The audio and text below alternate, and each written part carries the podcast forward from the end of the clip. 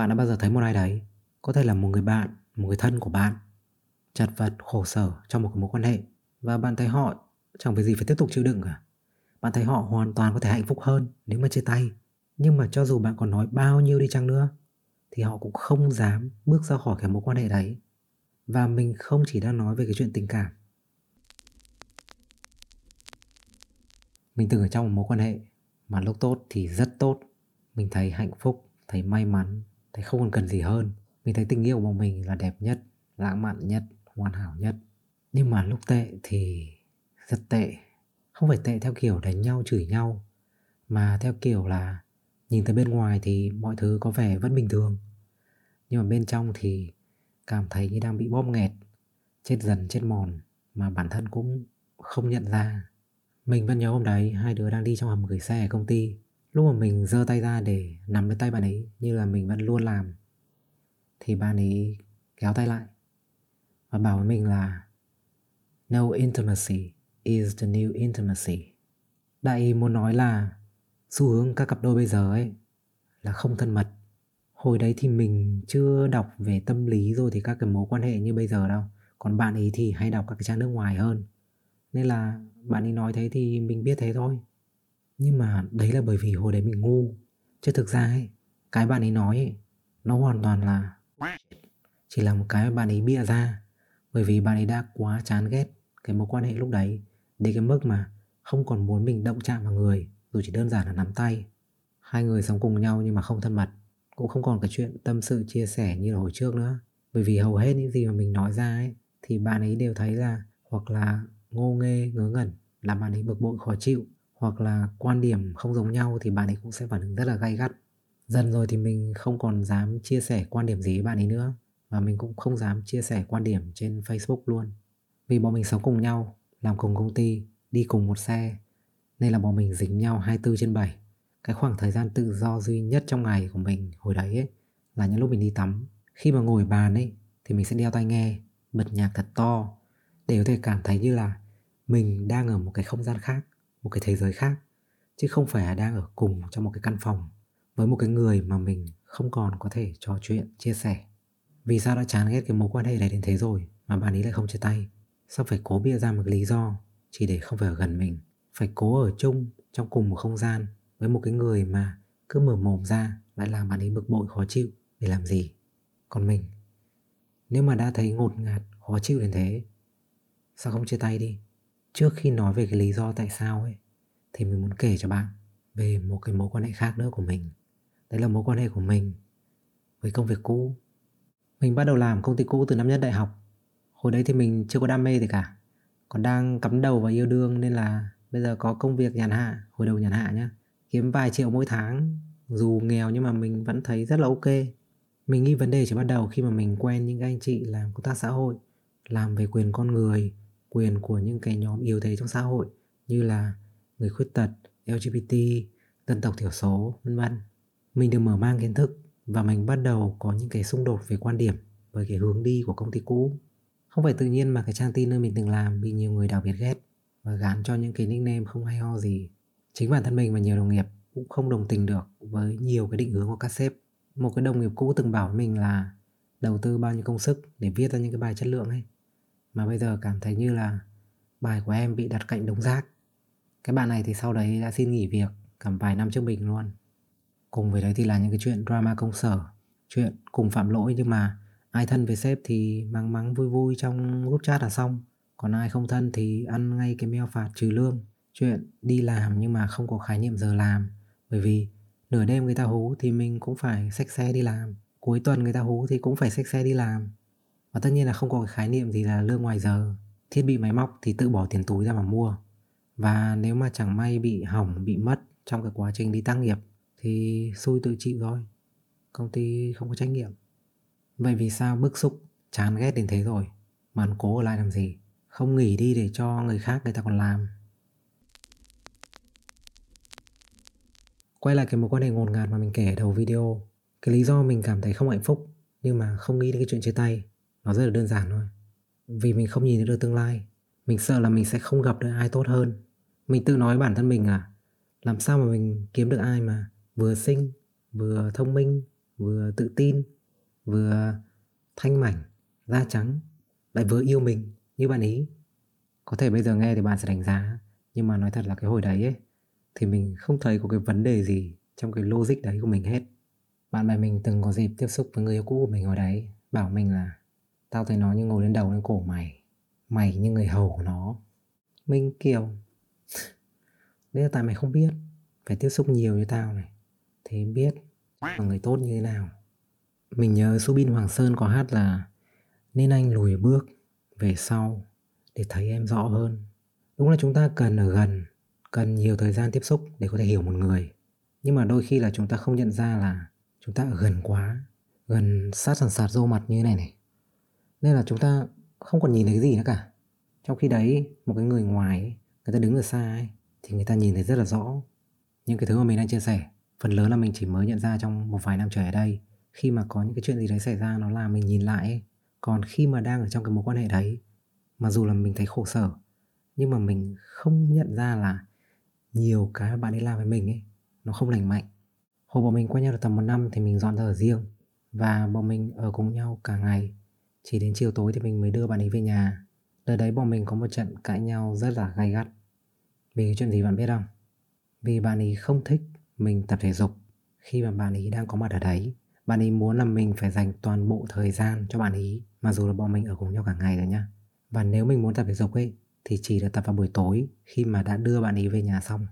Còn mình thì không hiểu vì sao cái chuyện mà mình muốn dành 30 phút mỗi ngày để tập thể dục ở nhà nhá, Chứ đâu phải đi đâu đâu. Với đánh nghiệp cái xác làm gì có tiền mà đi ra phòng tập, Dành 30 phút mỗi ngày để tập vào ban ngày. Bởi vì buổi tối thứ nhất là đi về mệt, thứ hai là đấy còn là mùa đông, kiểu lạnh, rét ấy, không muốn tập vào buổi tối. Mình không hiểu vì sao cái chuyện bình thường như thế, mà với bạn ấy nó lại là một cái gì đấy rất là sai trái, đáng lên án. Mình chưa bao giờ kể với ai về chuyện này, bởi vì bản thân mình cũng chưa bao giờ nghĩ về nó như là một cái red flag, một cái dấu hiệu cho thấy cái lối suy nghĩ, cái quan điểm tư tưởng không lành mạnh trong một cái mối quan hệ. Nhưng mà bây giờ khi mà mình đứng ngoài mình nhìn vào ấy nhìn lại ấy thì mình mới thấy là cái cái cách suy nghĩ đấy của bạn ấy, ấy cái lối suy nghĩ cái tư tưởng quan điểm hồi đấy ấy nó cũng hoàn toàn khớp với những cái hành vi không lành mạnh mà với bạn ấy thì là bình thường nhá. Mà bạn ấy đã đối xử với mình xuyên suốt cái mối quan hệ. Khi bạn là người đứng ngoài nhìn thấy một người bạn một người thân chật vật khổ sở trong một cái mối quan hệ hay là một cái công việc mà họ đang làm bạn thấy họ hoàn toàn có cơ hội để hạnh phúc hơn. Bạn thấy họ không phải gì phải tiếp tục chịu đựng những cái mà họ đang chịu đựng hết. Nhưng mà khi chính bản thân bạn là người đang mắc kẹt trong cái mối quan hệ hay mà trong một công việc làm bạn không hạnh phúc ấy, thì tự bạn lại không nhận ra là bản thân mình xứng đáng và hoàn toàn có cơ hội để hạnh phúc hơn. Quay sang lý do mãi không dám nghỉ việc, mình nghĩ là nhiều bạn cũng có thể đoán ra. Vì lý do của mình ấy cũng giống như là rất là nhiều người khác. Đây là tiền. Nghỉ việc rồi thì tiền đâu mà trả? Tiền nhà, tiền xăng tiền điện, tiền nước, tiền này, tiền kia. Đấy là mình còn độc thân nhá. Những người mà người ta có gia đình, có con nhỏ ấy, thì còn nặng gánh kinh tế hơn. Nhưng cũng giống như lý do không buông tay trong tình yêu phía trên ấy. Vấn đề không phải là mình không thể tìm được công việc nào khác, mà là mình không nhìn thấy được tương lai.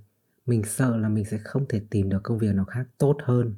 Công việc nào vừa cho mình cái thu nhập bằng cái thu nhập hiện tại, mà đấy là cái mức mà mình đi bao năm mới lên, chứ không phải là một phát ăn ngay đâu mà lại vừa có một cái môi trường tốt hơn, tử tế hơn. Nếu đây là người tốt nhất mà mình có thể gặp được rồi thì sao? Nếu đây là công việc tốt nhất mà mình có thể có được rồi thì sao? Dù có tệ, dù mình có khổ, sở ấy, thì vẫn đã là tốt nhất có thể rồi. Ai mà biết? Nếu mà người sau này mình gặp, công việc sau này mình làm nó còn tệ hơn thì sao? Thế không phải là mình sẽ phải hối tiếc bởi vì đã bỏ đi cái người tốt nhất, cái công việc tốt nhất mà mình có thể có được trong đời hay sao? Mình từng chia sẻ trong video không biết những thứ nhiều người biết. Đấy là khi mà cái nhu cầu là gì ấy, thì cần tìm cái người đáp ứng được cái nhu cầu đấy. Khi mà hỏng điện thì cần thợ sửa điện hỏng mạng cần thợ sửa mạng. Tắc toilet cần thợ thông tắc toilet chứ không phải tắc toilet đi gọi thợ sửa điện thợ sửa mạng. Chắc thì người ta đã sửa được. Nghe thì hiển nhiên nhưng mà thực tế là đôi khi chúng ta lại quên mất cái điều đấy. Bạn có thể bị thu hút bởi một ai đấy vì người ta đẹp trai xinh gái thông minh tự tin thành đạt tay giỏi uyên bác nói chuyện có duyên vân vân cá nhân mình đặc biệt bị thu hút bởi những cái bạn tự tin ấy thậm chí là bạn có thể cảm thấy là giữa bạn với người ta có một cái mối liên kết nào đấy nói chuyện rất là hợp với người ta, bạn rất là enjoy cái thời gian hai người hang out đi chơi với nhau, nhưng mà như thế vẫn chưa đủ. Lần đầu mà mình nghe Matthew Hussey, life coach, dating coach nổi tiếng người Anh ấy, giải thích về cái chuyện này ấy. Nói thật là mình không thủng, nhưng mà theo thời gian ấy nó mới ngấm dần. Vấn đề nằm ở chỗ là tất cả những cái đặc điểm mà mình vừa kể phía trên ấy, đẹp trai, xinh gái rồi thì thông minh, tự tin, tài giỏi, thành đạt, giàu có, nổi tiếng hay kể cả là nói chuyện có duyên rồi thì hai người có cái mối liên kết với nhau, hai người nói chuyện rất là hợp với nhau vân vân. Không có một cái nào trong những cái đặc điểm vừa rồi ấy nó hứa hẹn rằng cái người đấy sẽ là một cái người yêu tốt cả. Bạn thử trả lời mình xem, cái đặc điểm nào trong những cái đặc điểm kể trên ấy mà nó bảo đảm được rằng đấy là một người tử tế, một người trung thủy, đáng tin cậy, biết quan tâm, biết lắng nghe, biết mở lòng với bạn. Một người với cái đầu mở, cởi mở cho những cái sự thay đổi, những cái mới để có thể luôn bên bạn và ủng hộ bạn. Một người đẹp trai, xinh gái, tự tin, thông minh, thành đạt, nói chuyện có duyên, quyến rũ, có thể yêu bạn.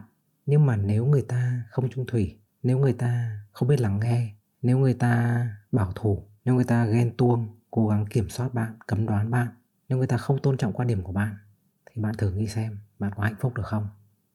Khi mà bạn đang tìm kiếm một người yêu, một người bạn đời ấy, thì đầu tiên và quan trọng trên hết phải là những cái đặc điểm tính cách làm nên một người yêu tốt, một người bạn đời tốt. Hồi đấy mình không dám buông tay là bởi vì mình đã đánh giá quá là cao những cái đặc điểm mà nó không thực sự có nhiều giá trị trong một cái mối quan hệ. Những cái thứ mà nó không nói lên được rằng người ta sẽ là một người yêu tốt. Với công việc, lý do mà nhiều người không dám bỏ việc một phần còn bởi vì người ta không dám bỏ đi cái vai giá trị cao mà người ta đang đóng. Vị trí càng cao thì càng khó bỏ. Trước mình làm như vậy mảng giải trí nhiều người muốn nhảy vào cái vị trí đấy bởi vì thấy là ơ chụp KOL, chụp celeb suốt ngày rồi thì cơ hội được tạo mối quan hệ trong showbiz rồi các thứ này kia. Bên ngoài nhìn vào thấy là ồ công việc được nhiều người nể nang, nhiều người muốn làm thân, quen người nổi tiếng, thu nhập cao đồ này kia. Nhưng mà thực tế như thế nào thì chỉ có người trong cuộc mới biết. Cái gì up lên Facebook mà chả hào nhoáng. Còn những cái lúc mà đi làm gặp chuyện bất công hay là những cái chuyện gì nhục nhục thì có mấy ai kể lên Facebook đâu một phần cũng vì không dám kể vì có friend với sếp nữa xong cuối cùng là ai cũng có công việc đáng mơ ước chỉ có những cái người ở gần ấy thì người ta mới biết là thực tế xương sầu là như thế nào, chán ghét công việc, chán ghét sếp như thế nào? Chừng nào còn quan tâm xem những người khác nghĩ gì? Còn xem trọng giá trị của những cái thứ hào nhoáng hơn là cái hạnh phúc của bản thân, thì chừng đấy còn cảm thấy khó bỏ vai.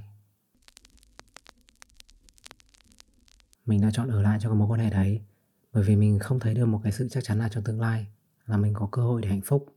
Nhưng mà người ta bảo là, nếu mà bạn thử ấy thì cơ hội của bạn là 50 50 có thể bạn sẽ hạnh phúc.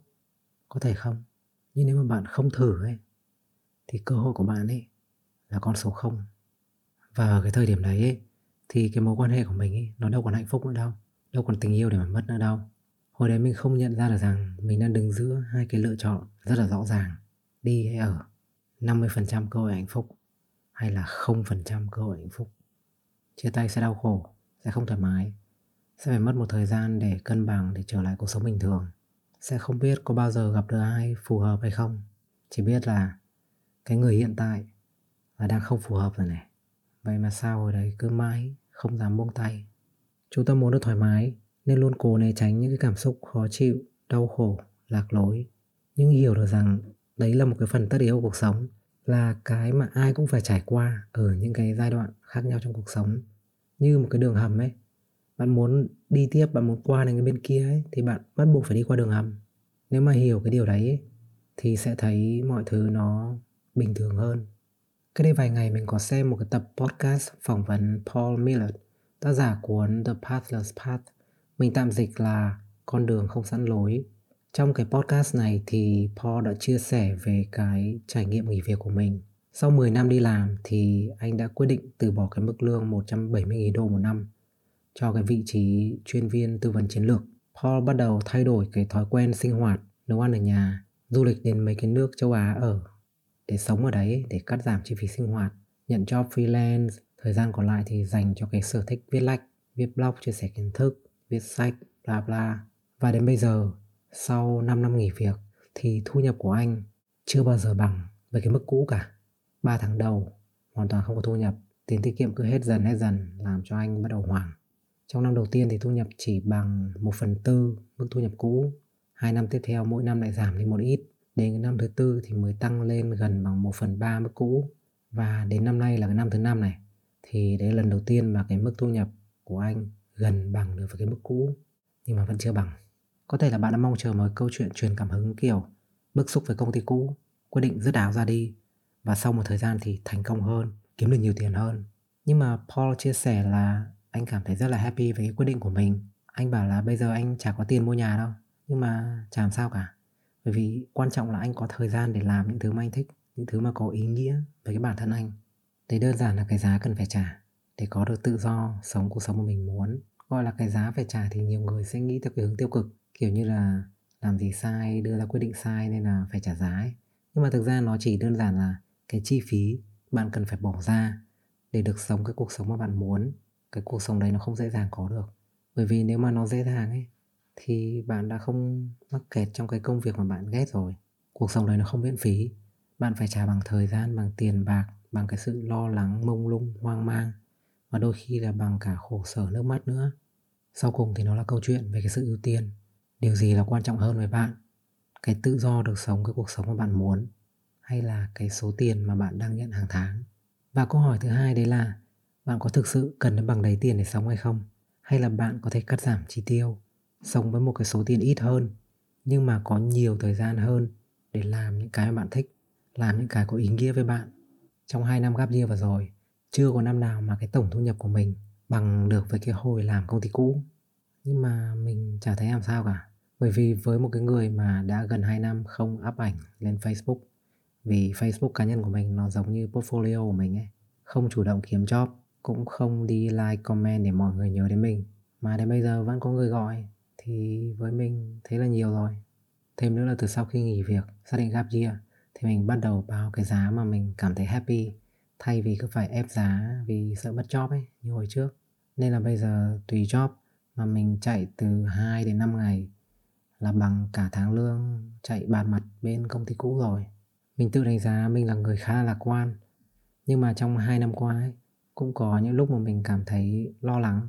Kiểu, tiếp theo thì mình sẽ làm gì để kiếm tiền? Vì mình không muốn tiếp tục kiếm tiền từ cái việc chụp ảnh nữa. Mình chỉ muốn chụp những cái thứ mà mình thích. Nhiều lúc nghĩ đến thì cũng cảm thấy hoang mang, mông lung.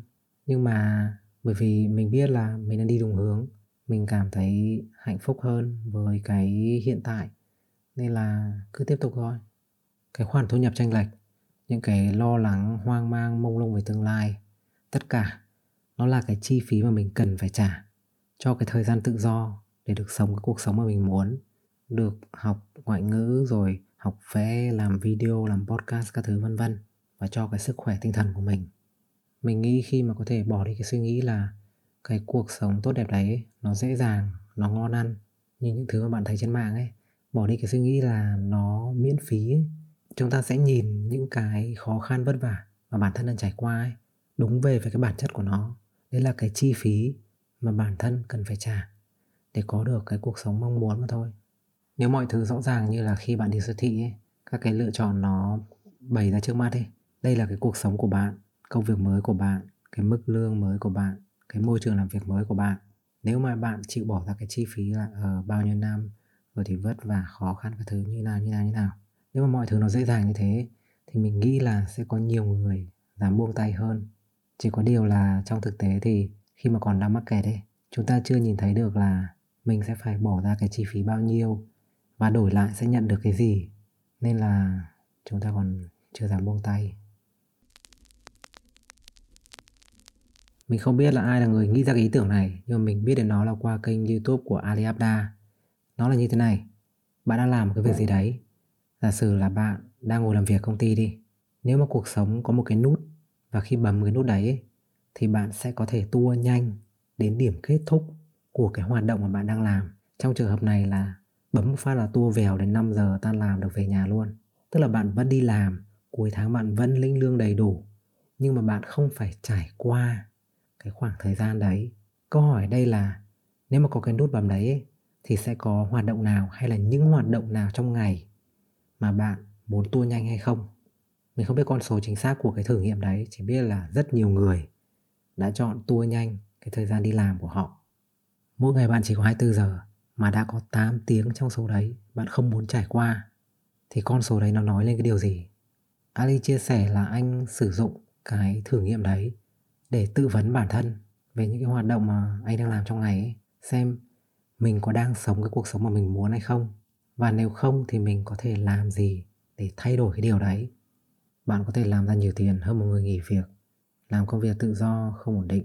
Nhưng mà nếu bạn đã muốn tua nhanh 8 tiếng cuộc đời bạn mỗi ngày, đấy là còn chưa tính đến cái thời gian đi lại, chưa tính đến những cái buổi sáng mệt mỏi, chẳng muốn đến chỗ làm, những cái buổi chiều tan làm xong chẳng còn sức lực để làm gì, thì bạn chỉ còn lại 16 tiếng mỗi ngày. Thực ra bạn nào đã đi làm thì cũng biết là cái con số 16 tiếng mỗi ngày nó cũng ảo lắm. Vì đi làm về chưa chắc đã được tha trừ đi thời gian ngủ, nghỉ, ăn uống, tắm rửa thì cũng gần hết ngày rồi. Còn lại ít thời gian thì chỉ muốn xem phim, làm gì đấy để thư giãn đầu óc ấy, để hôm sau lại tiếp tục cái vòng lặp tương tự. Nên là mỗi ngày, thực ra bạn còn lại được bao nhiêu thời gian để mà làm những thứ bạn thích, những thứ mà có ý nghĩa với bạn ấy, thì chỉ có bạn là rõ nhất. Còn các bạn nghỉ việc kia, chấp nhận kiếm được ít tiền hơn, nhưng mà bù lại có được nhiều thời gian hơn để sống đấy là cái giá cần phải trả thôi. Ít nhất là ban đầu. Trong cái tập podcast mà mình nói về trên thì Paul có chia sẻ một cái mà mình chưa bao giờ nghĩ đến. Đấy là anh muốn đến năm 50 60 tuổi, vẫn là một cái người năng động, nhiệt huyết trong cuộc sống, làm những cái việc mà bản thân cảm thấy được truyền năng lượng, cảm thấy hạnh phúc. Anh không muốn là dành cả cuộc đời làm công việc mà bản thân chán ghét. Một công việc nó ăn mòn cái ý chí, cái khả năng sáng tạo chỉ để cuối đời có được tiền trong tài khoản. Mình cũng không muốn đến lúc già mất sức lao động rồi mà còn nghèo. Nhưng mà mình cũng không muốn dành cả cái tuổi trẻ của mình làm một cái công việc mà mình ghét hay là mắc kẹt trong một cái mối quan hệ mà nó bóp nghẹt mình. Chúng ta có thể chọn một cái con đường khác mà.